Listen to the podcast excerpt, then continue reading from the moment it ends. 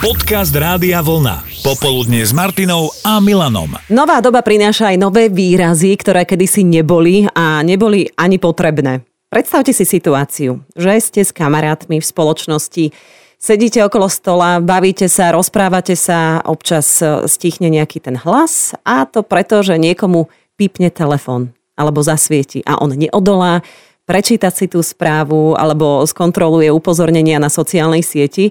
A možno, že si aj pomyslí, že teraz to nepozeraj, neotváraj, nie je to veľmi slušné v spoločnosti, ale neodolá, lebo si pomyslí, že to bude naozaj iba sekunda a vráti sa späť do rozhovoru. Lenže zrazu aj za pár sekúnd zistí, že stratil, ako sa tomu hovorí, niť rozhovoru.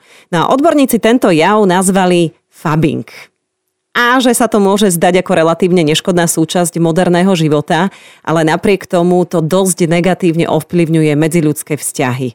Takže Faber je ten, čo v spoločnosti kontroluje svoj telefón a ťuká do neho. A aj keď je to neslušné, vraj to robí takmer každý z nás. No a počas nášho popoludnia s Martinou a Milanom sme sa rozprávali o neslušnostiach. Čo je neslušné a robíte to? A som rada, že ste sa popriznávali. Napríklad Janka, Ty čo robíš? No, tak nadávam, no, ale tak ja to mám také, že na také levely, áno, že najskôr nadávam len tak sama pre seba potikučky. No. Ale potom, už keď má to, napríklad za tým volám to, áno, to si je občas tak, mm-hmm. neviem, že taký, taký, hen taký, onaký. Ale občas si nadávam aj tak už trošku hlasnejšie. To už keď sa mi nedarí, keď varím, pečiem, mm-hmm. periem, ale potom idem do obchodu, zistím, že Ježiš Maria, to sú už aké ceny. A to už nadávam tak nahlas. a to už potom idem tak, že do takej vývrtky. Takže možno ma aj niekto už počul. Samo nastrdivý to... typ si, hej? Áno, áno. Mm-hmm. áno a má to aj level hlasitosti a má to aj uh, level v úvodzovkách vulgárnosti, že ideš od takého, áno, že áno, ej bisťu, až áno, po... Mm. Začínam tak, že krútiť mm-hmm. sa na peci Áno. A potom prechádzam už tak, no ale to už nemôžem tak škariť. No to už by som ti ani nedovolila. To by no. sme museli vypípať teraz. Ale ja som čítala takú vec a to je veľmi dobré, že ten, kto to robí, tak e, sa stará o svoje v úvodzovkách duševné zdravie, lebo to v sebe nedusí a... Presne. Nie? Mhm. No, dobre. Áno, je to pravda. Tak sme spokojné. Nadávanie a používanie škaredých slov boli asi tie najčastejšie priznania od vás, ktorými sa neslušne ventilujete. Joško, ty sa tiež priznáš, čo je neslušné a robíš to? Áno, to je taký môj zlozvyk. Ja si to uvedomím síce, ale... Mm-hmm. To je tak, a vieš čo, ja hamba ti? Ja by som ti chcela povedať, že hamba ti. No áno, však ja si to priznám. A ešte som ti chcela povedať, že sa to nemá robiť. No nemá Dobre to robím, počkaj. Dobre to? No, Joško, to som na schválu robila, takto som ti skákala do reči, takže ja niečo takéto, hej? Vieš, ono ide, o to, ono ide o to, že ja keď som napríklad aj v obchode a ja už vidím tej pani predavačke, že už aj aj vidím na očách aj, aj tú gestikuláciu, že ona bude presne vysvetliť, že ako sa to má použiť, ale ja im musím skočiť do reči a, a prosím vás, nevedela by ste mi povedať, a ono mi začne vysvetľovať. A ja prosím vás, toto, áno, áno, to som presne chcela povedať. Ale vieš, čo, čo to som chcela ona. Ja aj, takže ty ju predbiehaš v podstate. Áno, mm-hmm. máte návod a prečítajte si. Počkaj, ty máš ženu, si ženatý?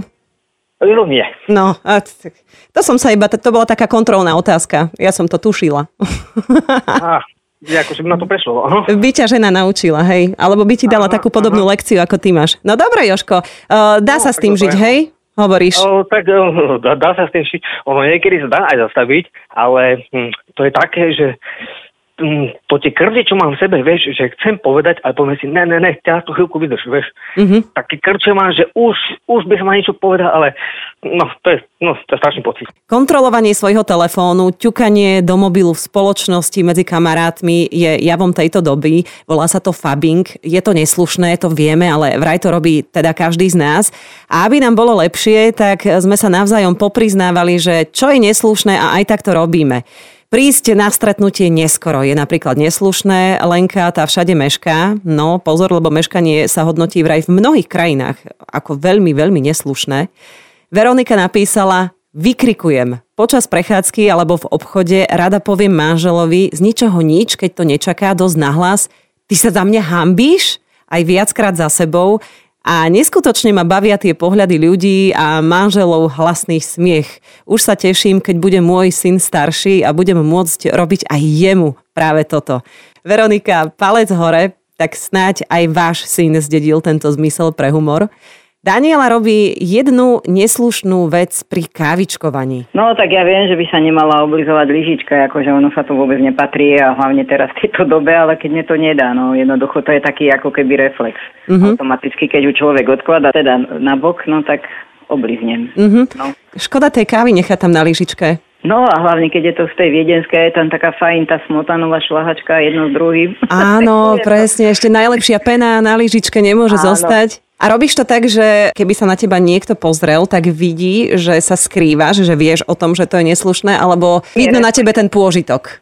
Je to také reflexné, ale keď už tú lyžičku pokladám, tak potom si uvedomím, že, že vlastne som to nemala. No. Aha. Ale nebolo, není to také, ako že by som to robila na schvál. No. A vieš, čo by bolo ešte najlepšie? Že by si si to v podstate uvedomila, položila tú lyžičku, aby si hodila nejakú nadávku, že a, zase som to spravila. No, to by bolo tiež, no ale tak ja som z tých ľudí, čo nenadáva. vidíš, Daniela, tak ale každý niečo máme a musíme mať. Áno. A viete, ako sa uteká z rozbehnutej párty?